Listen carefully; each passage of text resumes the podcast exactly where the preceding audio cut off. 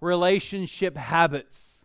As we develop this series over the course of this term, we're not just talking about marriages and romantic relationships, although those are very important.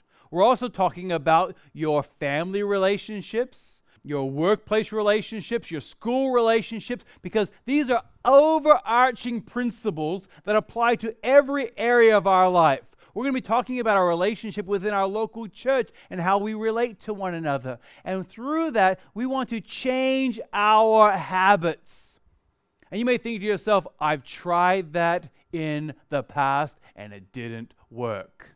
I have every year on January 1st a New Year's resolution and it hasn't stuck yet.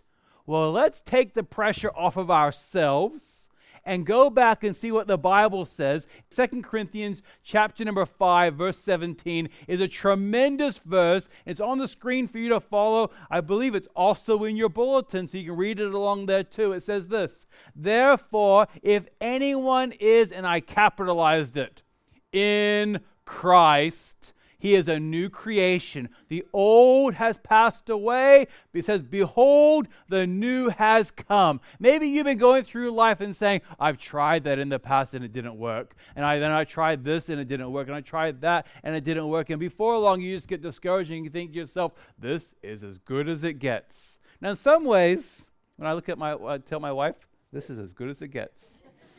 But there's other areas in your life where you think to yourself, no, there's habits in our life that we need to allow God to change. There's an author and salesman named Zig Ziglar, whose mother obviously had a sense of humor. And Zig Ziglar said, you don't have to be great to start, but you have to start to be great. So the challenge for this series, and particularly for this morning, is to start and to set a foundation of developing godly relationship habits, not the old way of living. We all have similar relationship goals. I've had the honor of performing a number of weddings, and not one wedding that I performed, the bride and the groom say, yeah, we're just going to try this for as long as it lasts. Every single one of them says, no, this is for better or worse. We're in it for the long haul. Every single person that starts a new job, you don't go, well, hopefully you don't. Well, I really don't care about this job. You say, I really want them to like me. I really want to get along. Some of you have started new schools recently, and I guarantee you don't go in there and going, I don't want to make any friends. Every single person goes, I want to make friends. I want to feel connected. I want to feel involved. We all have similar relationship goals, but we have very different results. Another author, a man named James Clear, in a book wrote, goals don't determine success. Your habits determine success. And I'm going to add a little bit more to that, is that your godly habits determine success. So you may be asking yourself, why do I keep doing the old things? Why do I keep going back to the old habits and the old way of living? Let me propose to you that maybe, probably, you have some very bad habits that you've been dragging along year after year, decade after decade, and you think to yourself, that's just the way that it is. That's just who I am. I blow up. I get angry. I sometimes hurt people that I say that I love. I say things that I really wish that I could drag back, and that's just who I am. Well, let me propose to you that we are in Christ. And if you know Jesus Christ as your Savior, you are now called, and the Bible says that you are a new creation. In 2006, Duke University in the United States did a study, and they came to the conclusion that 40% of our actions, our daily actions, are things that are totally unconscious. We just do them without even thinking through and processing them. They are the results of habits. We become creatures of habit. And year after year, relationship after relationship, hurt after hurt, we look back upon them and go, well, that's just who I am. Or maybe you're filled with guilt from the past and you're thinking to yourself, why do I keep doing this? 2 Corinthians 5:17 says, "Therefore, if anyone is in Christ, he is a new creation. The old has passed away. Behold, the new has come." And you may think to yourself now, but it's so overwhelming. There's so much to do and so little time. Or I have so many things that I need to begin changing. Well, let's, rather than thinking through you're going to grab all of these things at once, and let's start thinking about, let's start grabbing onto one. Maybe God has brought a particular area in your life to your attention in your mind right now, and you're thinking to yourself, is he talking to me? Yes, I'm talking to you as I talk to all of you. And God maybe brought something to your heart and your mind. Rather than thinking about everything on the list, let's just focus on one or two of those things.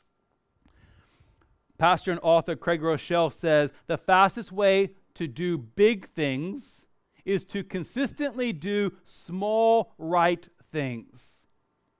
That's our challenge.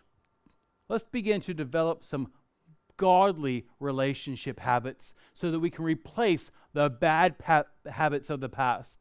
Our principle for today is this, and every Sunday we have a principle that we seek to apply to our life, and it is this: in Christ, I can think of the big picture and respond correctly.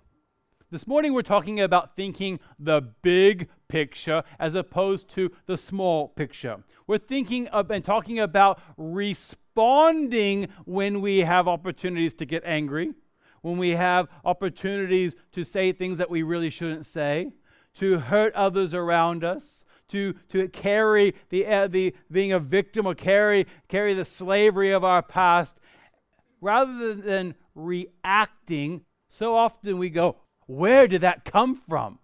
Well, we are reacting as opposed to responding in Christ. So we're going to talk about in the Old Testament a man named Joseph.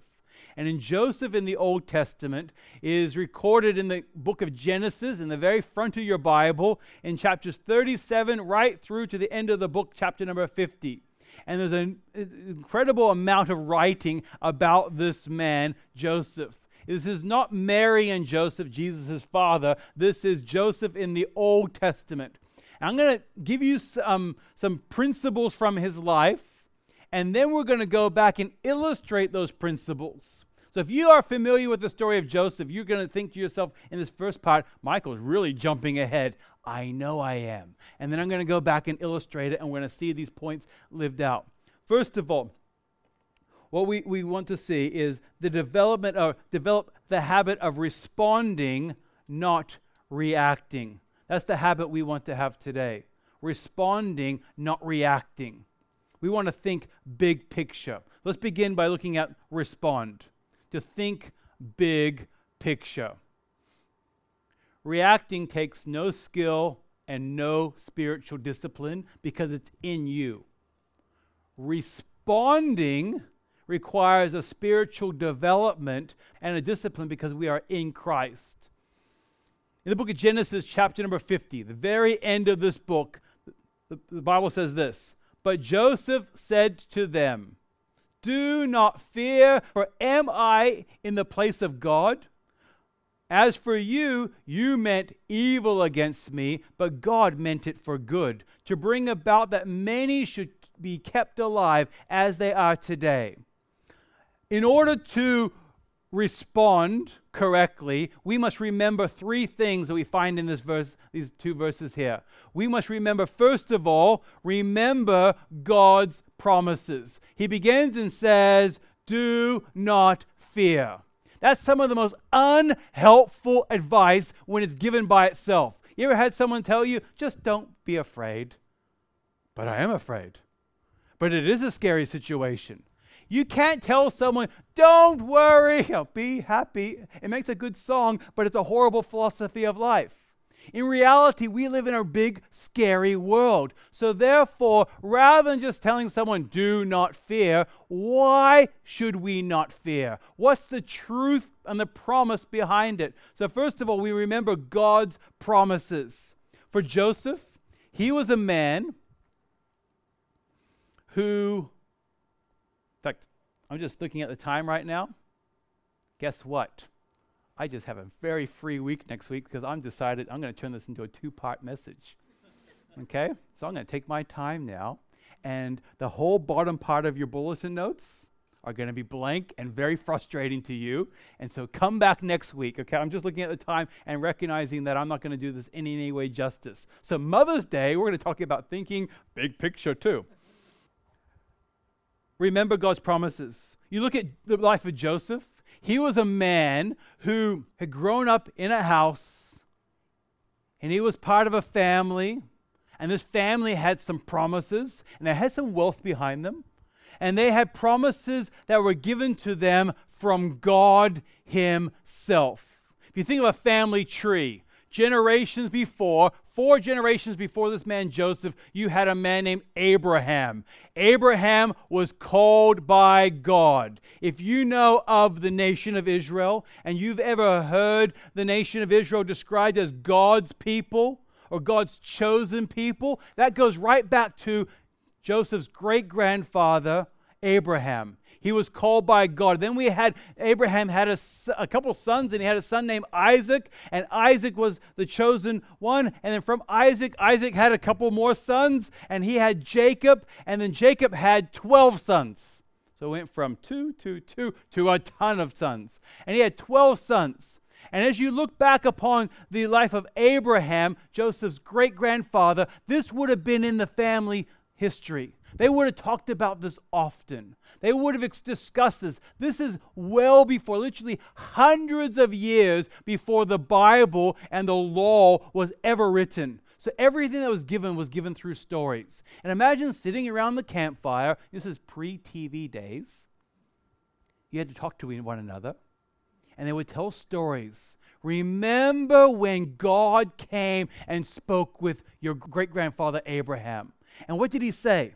In Genesis chapter number 12, verses 1 through 3, this is God talking to Abraham, says, "Now the Lord said to Abram, go from your country and your kindred and your father's house to a land that I will show you. And I will make you a great nation. I will bless you and make your name great so that you will be a blessing.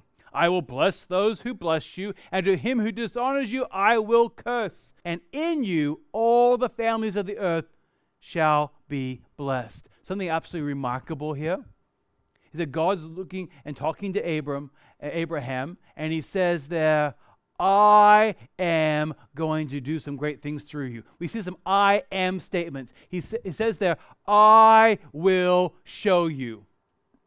I will make you. I will bless you. And then he says, and then you will be a blessing. It all goes from God down through Abraham. You recognize that through that same family tree, the nation of Israel was formed. You see that through that, a man named King David came through that same lineage. And then eventually, as you read through the genealogies, all the way down to Jesus Christ himself. So this here is what's referred to as the Abrahamic covenant. And this covenant was a covenant between God and Abraham and the rest of the nation. And ultimately, we see a prophecy of the entire world being blessed through Jesus Christ. And it all comes down to sitting around the campfire with Joseph and his brothers hearing these stories. And you think to yourself, well, you're going through a time when you need to begin to develop habits.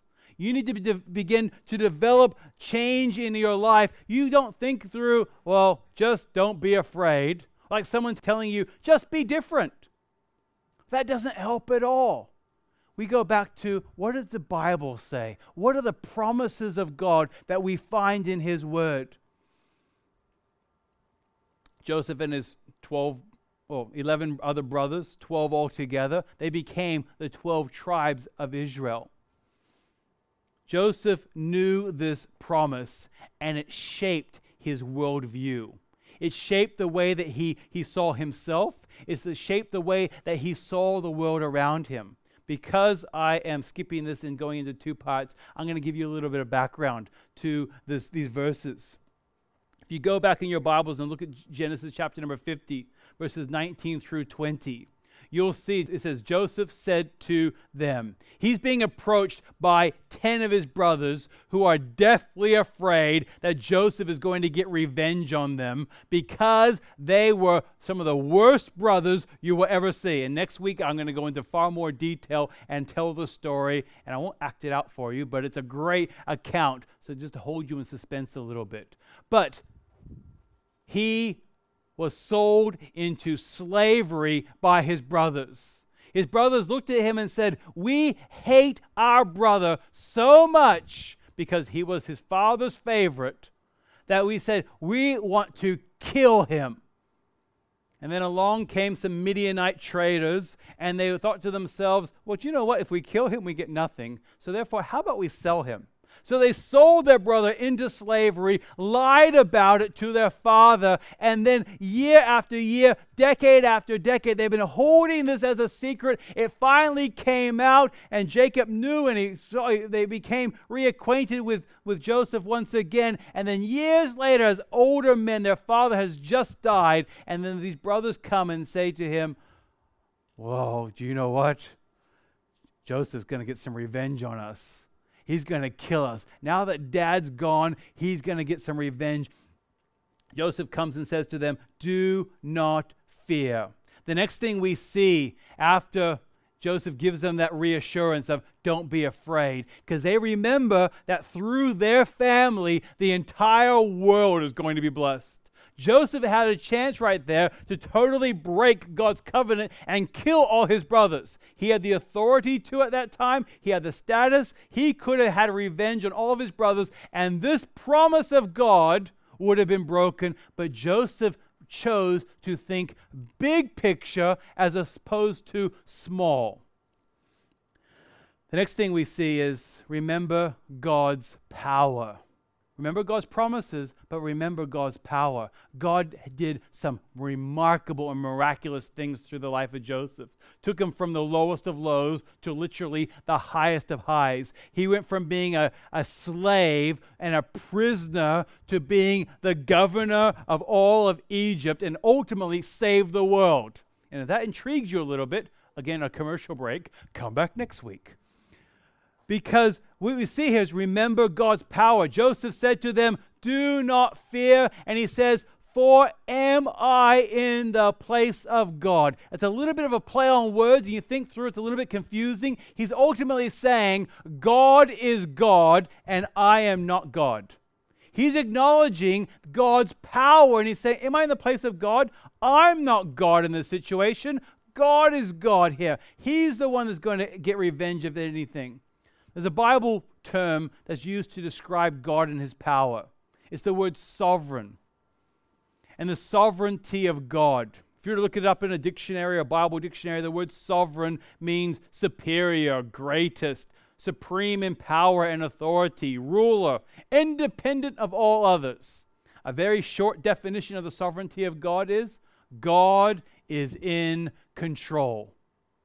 And as we filter through everything that happens to us in our life, you may think to yourself, but they did that to me. They said this to me, or I've lost my job, or I don't know how I'm going to pay my bills. And we begin to think really small and short term as opposed to thinking big picture. We forget the promises of God. We forget the power of God.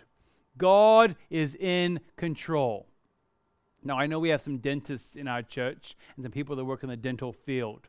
I'm talking about you today. You cannot lie to your dentist. When the dentist asks you a question, it's right after they put their fingers into your mouth. And then they ask you a question. Normally the question is, how are you brushing? Or do you floss every day? And of course, every one of us lie and say, absolutely. We are harm. And you say, absolutely. And then they look at your teeth and they know you're lying. You can't lie to your dentist. I feel sorry for children of dentists. Like, you can never get away with anything. You can't lie to your dentist, but at the same time as I can't do the same job as a dentist. And if you remember, there's a Mr. Bean skit about him drilling his own teeth out. That's just a skit. Don't try that at home. But you think, I am not a dentist. I can't do what a dentist can do. I own a drill, but that doesn't mean I'm going to clean out my teeth. In a similar way with God, we look at God and we say, God, you are God and I am not. I can't do what it is that you can do. You are the one who has the promises. You're the one that's powerful. Therefore, I'm going to think not short term. I'm going to think big picture. In the book of Romans chapter 12, verse 19, it talks about getting vengeance. And it says, beloved, never avenge yourselves, but leave it to the wrath of God. For it is written, vengeance is mine. I will repay, says the Lord. It's not up to you and me to bring judgment upon other people. We need to think big picture and to recognize that we may do and say things in the short term that break relationships so that we can no longer speak truth into people's life and to love them and care for them the way that they deserve. We don't take the place of God. We need to remember God's promises. We need to remember God's power. But also, third is remember God's purposes. And I specifically made that a plural. Purposes. Remember God's purposes. You are part of God's eternal plan. Something that is bigger and greater than just yourself. And if you're anything like me, I have no problem thinking short term. I can think about the here and now and about the next week or two ahead, and I think back upon my own history, which isn't that far back in the scope of time, and we have a worldview that is small and narrow, but in reality, God looks at it, and He sees the beginning from the end, and He knows how everything fits together. And so often we think short term, we think small picture when God sees big picture. And as we begin to remember the promises of God and filter our responses through the promises of God, and as we remember the power of God and filter our responses through the power of God, and as we remember that God has created us not as a cosmic accident, but with purposes, we can recognize that we can now see things big picture as opposed to thinking small. For Joseph, I'm going to go into more detail next week, but for Joseph, he went through becoming a boy or young man who was sold by his brothers. He was a victim. And then he became a slave. And then he worked his way up and became the head of a household. And then he was falsely accused. And then he went down and went into prison. And then while he was in prison, he worked his way up and became the head of the prison. And then through miraculous things with dreams, he ended up meeting the Pharaoh, interpreting some of Pharaoh's dreams, and ultimately saving the world through a famine because of God's wisdom in his life. And all of that, you can go back and read verse number 20, and it says it on the screen. As for you, you meant evil against me. You hated me and wanted to sell me and kill me. But God meant it for good. That right there is so easy to read. To live out remembering God's promises and live out living in God's power and God's purposes. It's so easy to read, oh, you meant it for evil, but God meant it for good. Everything's wonderful. Joseph still had to go through slavery. He still had to experience the lows of being in prison. But then through that, God ultimately brought him to being the Savior of the world, in that He saved the world from famine. God meant it for good to bring it about that many people should be kept alive as they are today. You are part of God's eternal plan. Your relationships that you have in the here and now are part of God's eternal plan. And you may be thinking to yourself, well, my marriage is this and everything else is a different relationship. We're talking about all relationships.